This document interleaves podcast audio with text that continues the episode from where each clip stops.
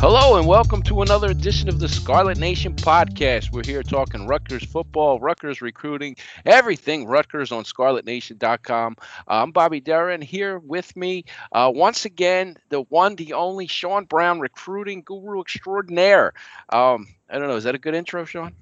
That's probably as good as it's gonna get, you know. That's high praise. I'm not gonna argue that at all. I appreciate it. All right. Well, you know, it's always great talking, sports with you, anything Rutgers, anything recruiting wise. Today, we got a lot to talk about. Busy time in recruiting, busy time for Rutgers football. Just nabbed a commitment, Sean. Tommy Amankwa of Hillsboro, defensive back, could probably play safety or corner. It remains to be seen which one at the next level. Kind of came out of nowhere. Not out of nowhere, I shouldn't say that. The staff was keeping tabs on him, keeping an eye on him for a while, and he did well this summer when he performed in front of the coaches, and this season he's been playing well. Did the commitment surprise you? What are your thoughts on how it all transpired? It was rather quickly. He was offered on Saturday, committed later that day. Not necessarily. Like you mentioned, he's a guy that Rutgers has always kept an eye on. Hillsboro is very close to Piscataway, New Brunswick, right there in Somerset County. A pretty quick trip. He's a guy that even before I remember talking to Tommy last spring before Ross Douglas left. At that point, that was his main contact in the program. He was speaking to Ross pretty frequently. Then I think a lot of schools just wait and see. Rutgers, like every school, had the luxury of the dead period ending, being able to host prospects on campus for camps and personal workouts. And they were able to get Tommy on campus to work him out and got a good look at him. And, there were some questions that had to be answered. I think he only ran like 11.4 in the 100 meters in the spring. So there were some questions. And, I think he had about 10 offers at the time of the commitment. He had a lot going on in the spring. Syracuse was involved, Pittsburgh, they had offered some other group of five schools as well, but every school looks at those numbers. They see that, and I think there were some schools that maybe say, we're not going to move on them. We don't like that time. But Rutgers, they were able to get him on campus. They were able to have him run and work out in front of the staff, and he ran much better than I think a lot of people had anticipated on the clock for them. And we constantly talk about Greg Schiano, Eric Josephs, and those guys. They're really specific in the type of player they want, the type of speed they want, the type of length they want. So, he checked those boxes for them when he worked out for the staff, and then they were able to wait, see some early senior film, and he's been tearing it up for Hillsboro on both sides of the football. He's even playing a lot more running back this year. And, in the history of the way Shian's recruited, he likes having those athletes that obviously are defensive guys, but show some ball skills on the defensive side, on the offensive side of the football. So you see that in Tommy's film for sure. So he checked a lot of boxes, and they really couldn't wait to move on him. And they made the move. They had offered him, and it was kind of perfect timing for us. Our guy Joe getting down to see him on Friday night, and things moved so quickly we weren't able to publish the article. But he had told Joe that night that if he gets the Rutgers offer, he's going to commit. And sure enough, the next day the offer came. The commitment came not that long after that. Mm-hmm. Yeah, it really went down quickly. And, it's another example of, recruiting playing out. A lot of people ask, what's this class going to look like, and how are they going to fill it? And there's always that guy or two that emerges in the fall. And you have to remember, these are just kids, are still growing. Some of them really don't develop until later. If you load up on all your guys early, you might miss out on this guy. And he could turn into be a great player. And it's just an example of doing your due diligence and waiting. Do you see many more commitments? It seems like this is really tight now. They have that that new proposal coming out with the extending the scholarships, and the transfer portal thing didn't pass yet, but just for the 1 year to compensate for the free year of eligibility. I mean, trying to figure out these numbers, I don't know how the coaches do it. It makes my brain hurt just talking about it. Yeah, I mean, definitely things are getting tight for sure in this recruiting class. And, you really haven't seen too many new offers. Even with Tommy, it made sense because there were some guys they had targeted early on. You think about Jaden Bellamy going to going to Notre Dame. Cam Miller was a Florida guy they were on heavily who ended up committing to Penn State. So there were some guys that were ahead of Tommy on the board that Rutgers missed on, but they kept tabs on him, and it worked out in his favor. And they need some defensive backs. As you see, they got a lot of guys graduating. They have a few in this class. They brought in a few in that last class, but they were still in need at the position. And it makes sense for someone that they can at least try. They think that there's a potential he could play corner, so they would work him out there initially. Then see what happens. But after that, spots are definitely tight in this class. There's the talk of, if one of the top of the board types, it's not looking like Andre Roy. And I think he was scheduled to make a commitment tonight or tomorrow. He's a guy that if he called Rutgers tonight and said, hey, you know what, I want to come there, they may have to reconsider some things. But as of now, it seemed like the offensive line class is full. Amari Evans is a guy we've been talking about for months, who just officially visited to Penn State. He's a top offensive target for them. And who knows, do they try to fill, the slot now that JoJo Bermudez is gone from the class? Do they try to bring an additional wide receiver? There's been talk of possibly another defensive lineman. They worked out a lot of guys this summer at that position. They didn't really push for too many over the course of the past few months. So that's something that I think they're observing some players. So if another defensive lineman pops up in the next month or so, or even before December signing day, I wouldn't be shocked to see them make a move to bring another body up there as well. And, you look at the offensive line now, they have a lot of players at the position on the Rutgers roster, but it's not been largely effective through the early going. And I think you'll see that exposed throughout the Big Ten schedule. It just shows how much of a need is there. But I think what fans have to remember is, it takes a while to develop some of these players, particularly on the offensive line. I mean, going back, Sean, I don't know too many offensive linemen that came in and tore it up as true freshmen. The only ones I can remember starting at Rutgers since I covered the team was Art Forst, Anthony Davis, and Caleb Johnson. Forgive me if I missed a later one, but Brian Felter last year too. But when you're talking about guys like AD, it's a different story. But I mean, how long do you think before some of those guys can really start to make a difference?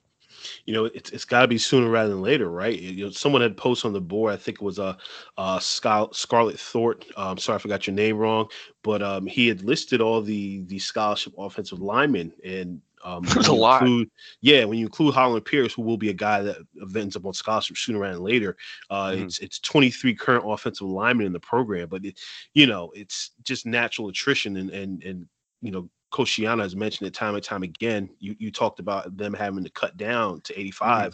There's going to be some hard conversations at a lot of positions, but offensive line makes sense. And they've, since he's come into the program again, but a number of guys that they've signed who have flipped over, Kamal Missouri, Troy Rainey, two of the more recent ones. And, Brandon Bordner was another one that was an older player that switched over there, so there's more and more competition there on the offensive line. Some older guys that are, on the verge of graduating. And like you mentioned, it'll be interesting to see, because when you look at the entire roster, it's a lot of linemen with, freshman and sophomore eligibility that are, make up the bulk of the roster, and that's not including the guys that'll be coming in this current class.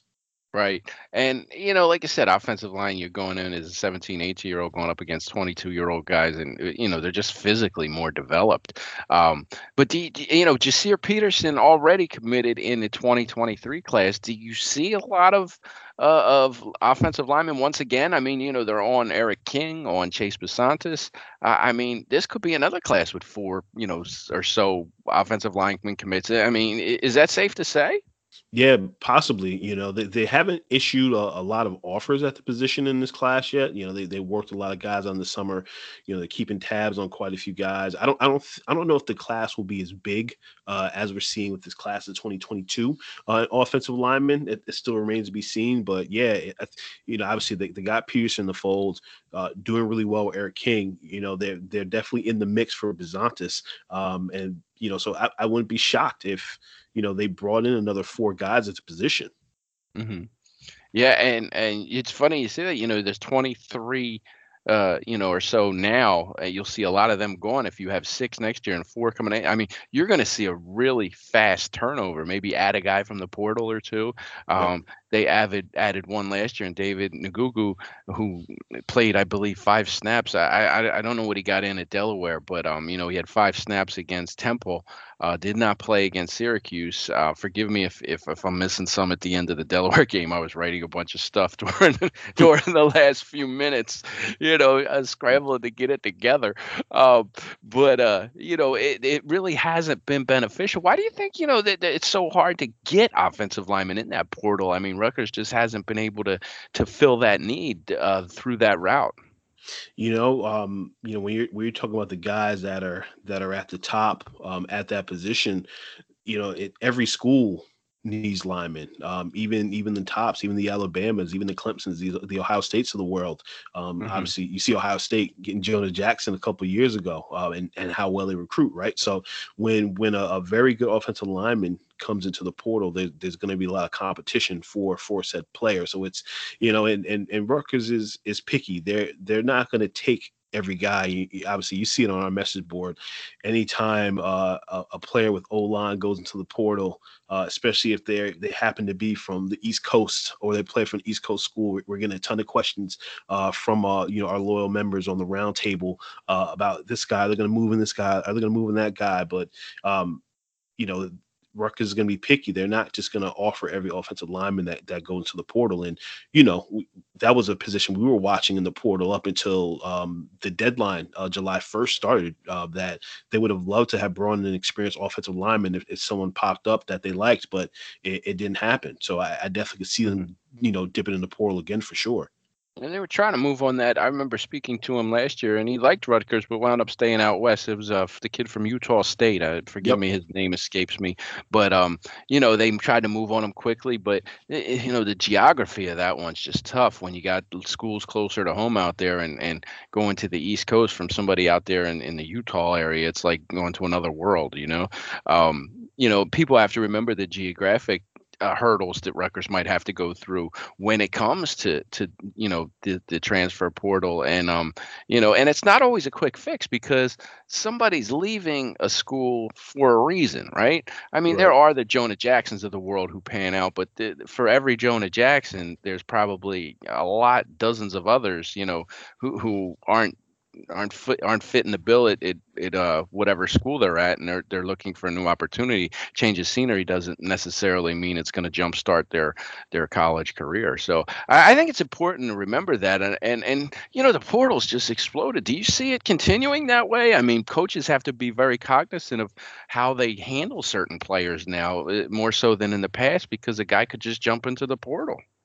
Yeah, I think it's tough for college coaches, right? Because before it was, just the evolution for the coaches that have been doing this for a while. Before it was, hey, you get guys, you get them signed in February, they're in your program, you go from there. And then now it's, guys are committed, but you still have to recruit them hard, even though they're verbally committed to you until they sign. And now it's, dealing with the recruits, making sure you get them signed. And then when they're in your program, you can't be as hard on them because, now it's not of a, hey, if a kid wants to transfer, he has to come to you and you're able to talk him out of it.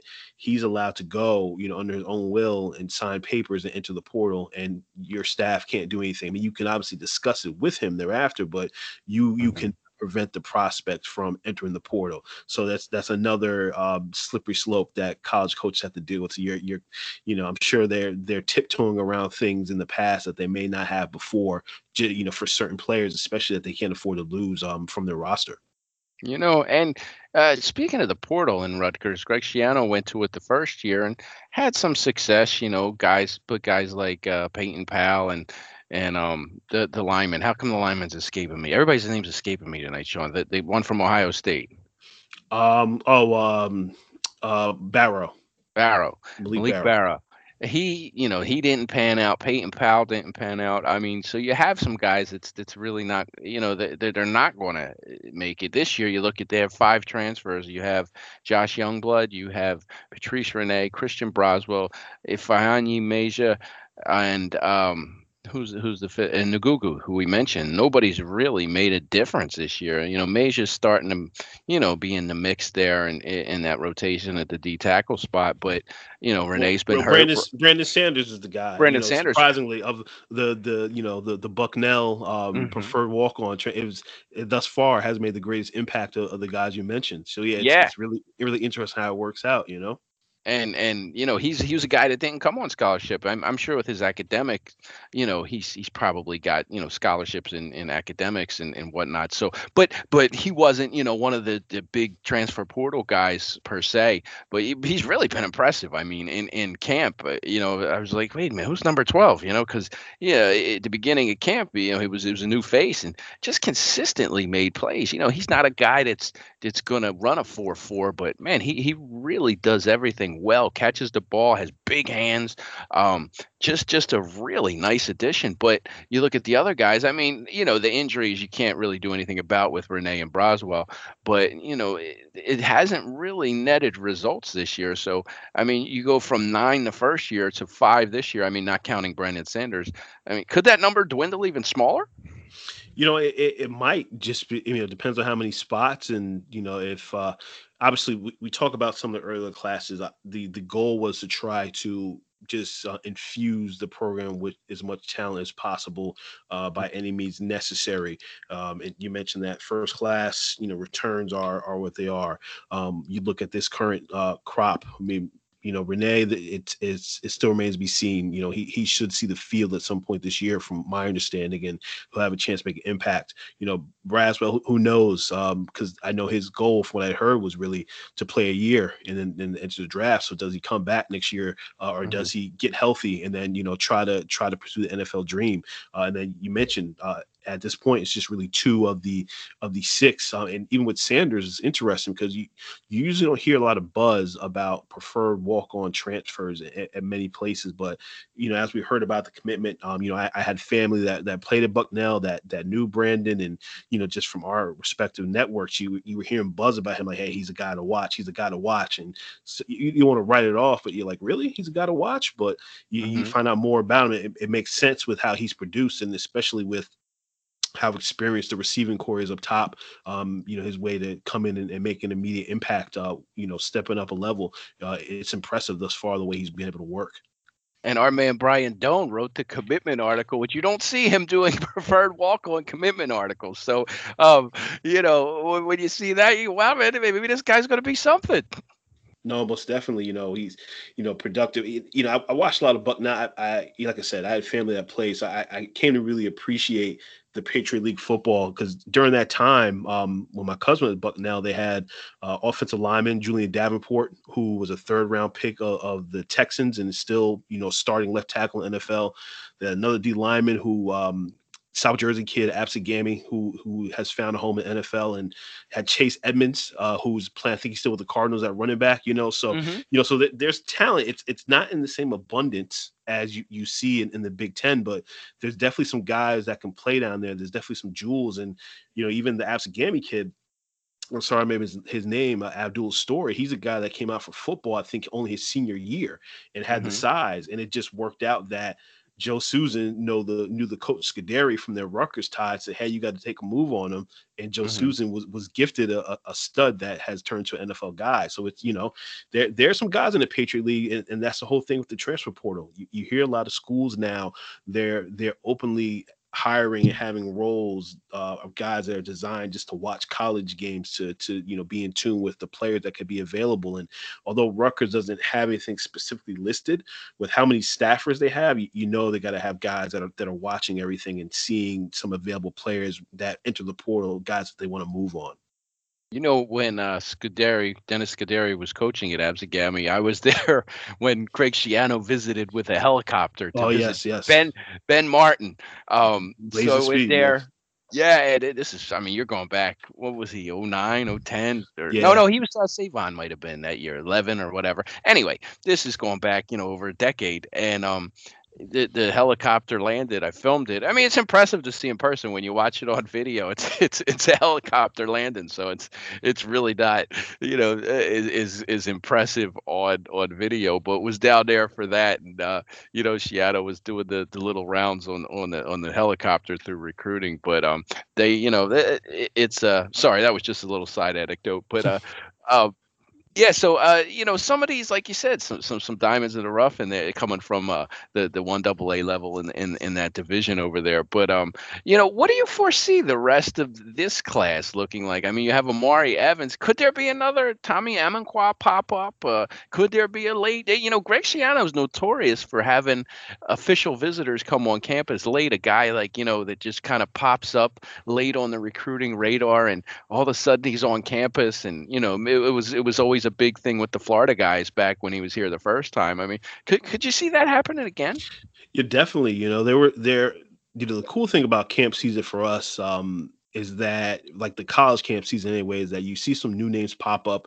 I mean, we do our best to, be aware of every prospect that's around, that's evolved, with Rutgers or the team sites and the national guys. But, there's some guys that come about that, you may not be aware of, and like, hey, this kid puts up phenomenal tape. He ran extremely fast at the school, and they're keeping tabs on him. So, I wouldn't be shocked that they somehow, some way, moved on a local guy that they had in the camps. And I don't know if they did it on purpose. That trying to do the camps this summer, everything was so spaced out. The linemen were on intramural field, the skill guys on another. So I know I was trying to cover and see everything, but sometimes I spent so much time at the linemen, I couldn't focus on skill guys as much. So I don't know if they tried to wear me down, so I couldn't accumulate the information and see everyone. But, I wouldn't be surprised if there's some guys that they had work out that, pop up out of nowhere. We try to see everyone that visits, for the game visits, and keep tabs of names, but there may be a guy that they really love that isn't known, that puts up amazing numbers, that fits the criteria that they move on to some of the available positions. All right. And, it was a jam-packed camp season because they only had 1 month to do it in June. So, those coaches were really earning their money there. I'd hate to see what the hourly rate was. Yeah. But yeah, so Sean, I mean, we covered a lot of ground. Any other closing thoughts you'd like to add on recruiting or Rutgers or all of the above? Well, I want to ask you, I'm going to turn the table. So I'm always answering when I'm on, but I'm going to ask you, Bobby. Obviously, you're a guy, you're a guru, you're a beat writer, you're an expert covering the team, basically through the first 3 games, the first quarter of the season, the goal was, achieved, I would say, for Rutgers to come out 3-0 and to look dominant in the 2 games they were supposed to look dominant, and to get over the hump in a tough one against Syracuse. So from, watching these first 3 games, what would you say are your main takeaways as Rutgers starts to enter Big Ten play this weekend? It's kind of what I thought from the beginning of the year. The offensive line, you knew was going to be a question. You had guys coming back, but those guys weren't prolific last year. So it's not reasonable to expect some of these guys in the 5th, 4th, 5th, 6th year, whatever, to all of a sudden be all Big Ten players. And we know that Noah Vedril's played better than I thought he was. He's done really well. I mean, he's managed the game. He's smart. He gets the guys in position. He's made smart throws. He's made good throws when he's had time. Now, how much time is he going to have moving forward? I don't know. But you know what I thought about these Greg Schiano teams? They play disciplined, tough football, particularly on defense. I mean, that's going to keep you in some games. He has these guys, with a different mindset than what we've seen since his first time around, really. And I believe that this team is going to, it's going to stay in some games just on that sheer toughness, sheer discipline. He uses the chop mantra, and that's what they really do. I mean, not to keep repeating it, but these guys are very focused. you know, and I just, I it was what I expected. And they did a little bit better than I anticipated, because I really was skeptical about the offensive line. Now, when we get into Big Ten play, you're going to see, just how vulnerable it is. But you have some games in there that you can win. You can win Maryland. You could win Illinois. You could win Northwestern. You could win Indiana. They look like they're not the same team from last year. So, it's going to be tough against these other teams, but this is what you get with your Schiano teams. I think they're very blue collar, very workmanlike. I think he's going to do some good things defensively. If they can stay healthy, they could squeeze out a few more wins. And, Syracuse game was ugly first half, but they won. It might not be the prettiest, but it was effective. It goes down as a win. You don't get any extra victories for style points. A win is a win is a win, period. And he says often it's tough to win in college football. It's funny. You see Greg after the games and he's wiped, you know what I mean? It's even tough on him coaching, and you could just tell the difference in his energy. He just leaves after we speak to him and goes home, and he's just kind of completely drained.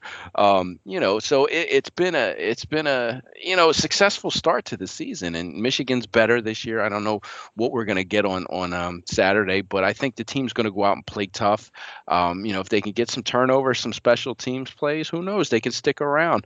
But this is a team that I think fans could be proud of, because they're going to play above their level of potential. Now, recruiting is going to take care of those bigger gaps, but, you only have a certain talent level, and I don't care how much you practice or how great your schemes are, a guy with a certain talent level just can't compete against with these NFL type guys in college. You know what I mean? These guys are going to go on and be first, second round picks, but, it's been impressive so far. Yeah, not to tiptoe around the bad news, unfortunately, because life is life. But, we found out earlier today with Max Melton and Chris Long with the incident with the paintball gun. And, Max was a guy who was really coming on this fall, leading the team in a lot of categories. And, obviously the great story between him and his older brother, Beau, as Beau gets ready to graduate and go on to the NFL. How do you see the team, and there is a lot of senior leadership, a lot of super seniors. How do you see them, handling the news and going forward as they had this big game with Michigan this weekend?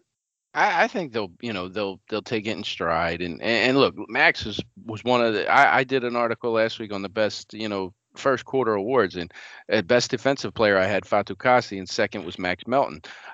He's a good player, but they're going to next man up kind of mentality, and it's unfortunate because Max was on such a high trajectory. I asked Greg about Max at his press conference, and he was glowing about him. One day later, the kid's suspended and arrested. A dumb move, kids, making dumb decisions, and these kids have to be aware that they're not normal kids. That everything they do is magnified and intensified, and you have to be smart with every decision they make. And, Max was on a path looking like he was going to be a future NFL draft pick. I mean, it could still happen, but I'm not going to pretend I'm an expert what the legal ramifications are in these situations.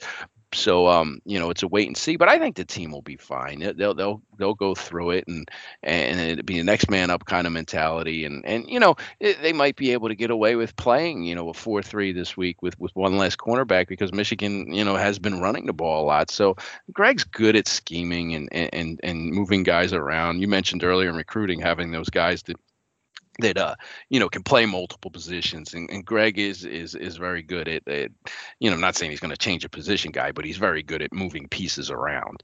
So I still expect them to come out the same way, and I don't expect this to be a huge step back for them. I mean, yeah. From the position standpoint, Max is a good player, but as far as overall team morale, I don't expect them to come out flat because the incident with these two kids.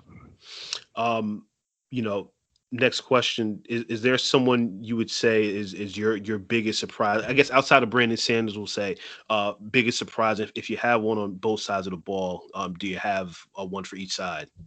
I was surprised Max played so well. I thought he did well last year, but he made a huge jump. And when I was watching him in training camp, he was locking Beau Melton down on a lot of plays. Like, and Beau is quick, and he's gotten even a little shiftier. And those two were battling. So, I'd be remiss if I didn't mention him there, because when he came in as a recruit, I didn't think he was going to be as good as he was. You know, that's one of those that I didn't, you know, my evaluation wasn't spot on him. So he really impressed me. Offensively, I have to go with Brandon Sanders. And you know, we talked about him, but Kyle Monangai is another guy who came on. But I don't know if I was surprised by it because I was a big Monangai guy. I liked his brother when he was playing at Seton Hall Prep. You know, everybody overlooked him, went to Villanova, had a stellar career, had a cup of coffee with the Eagles. And I think, you know, Kyle's of the same mold. He really kind of showed me a lot.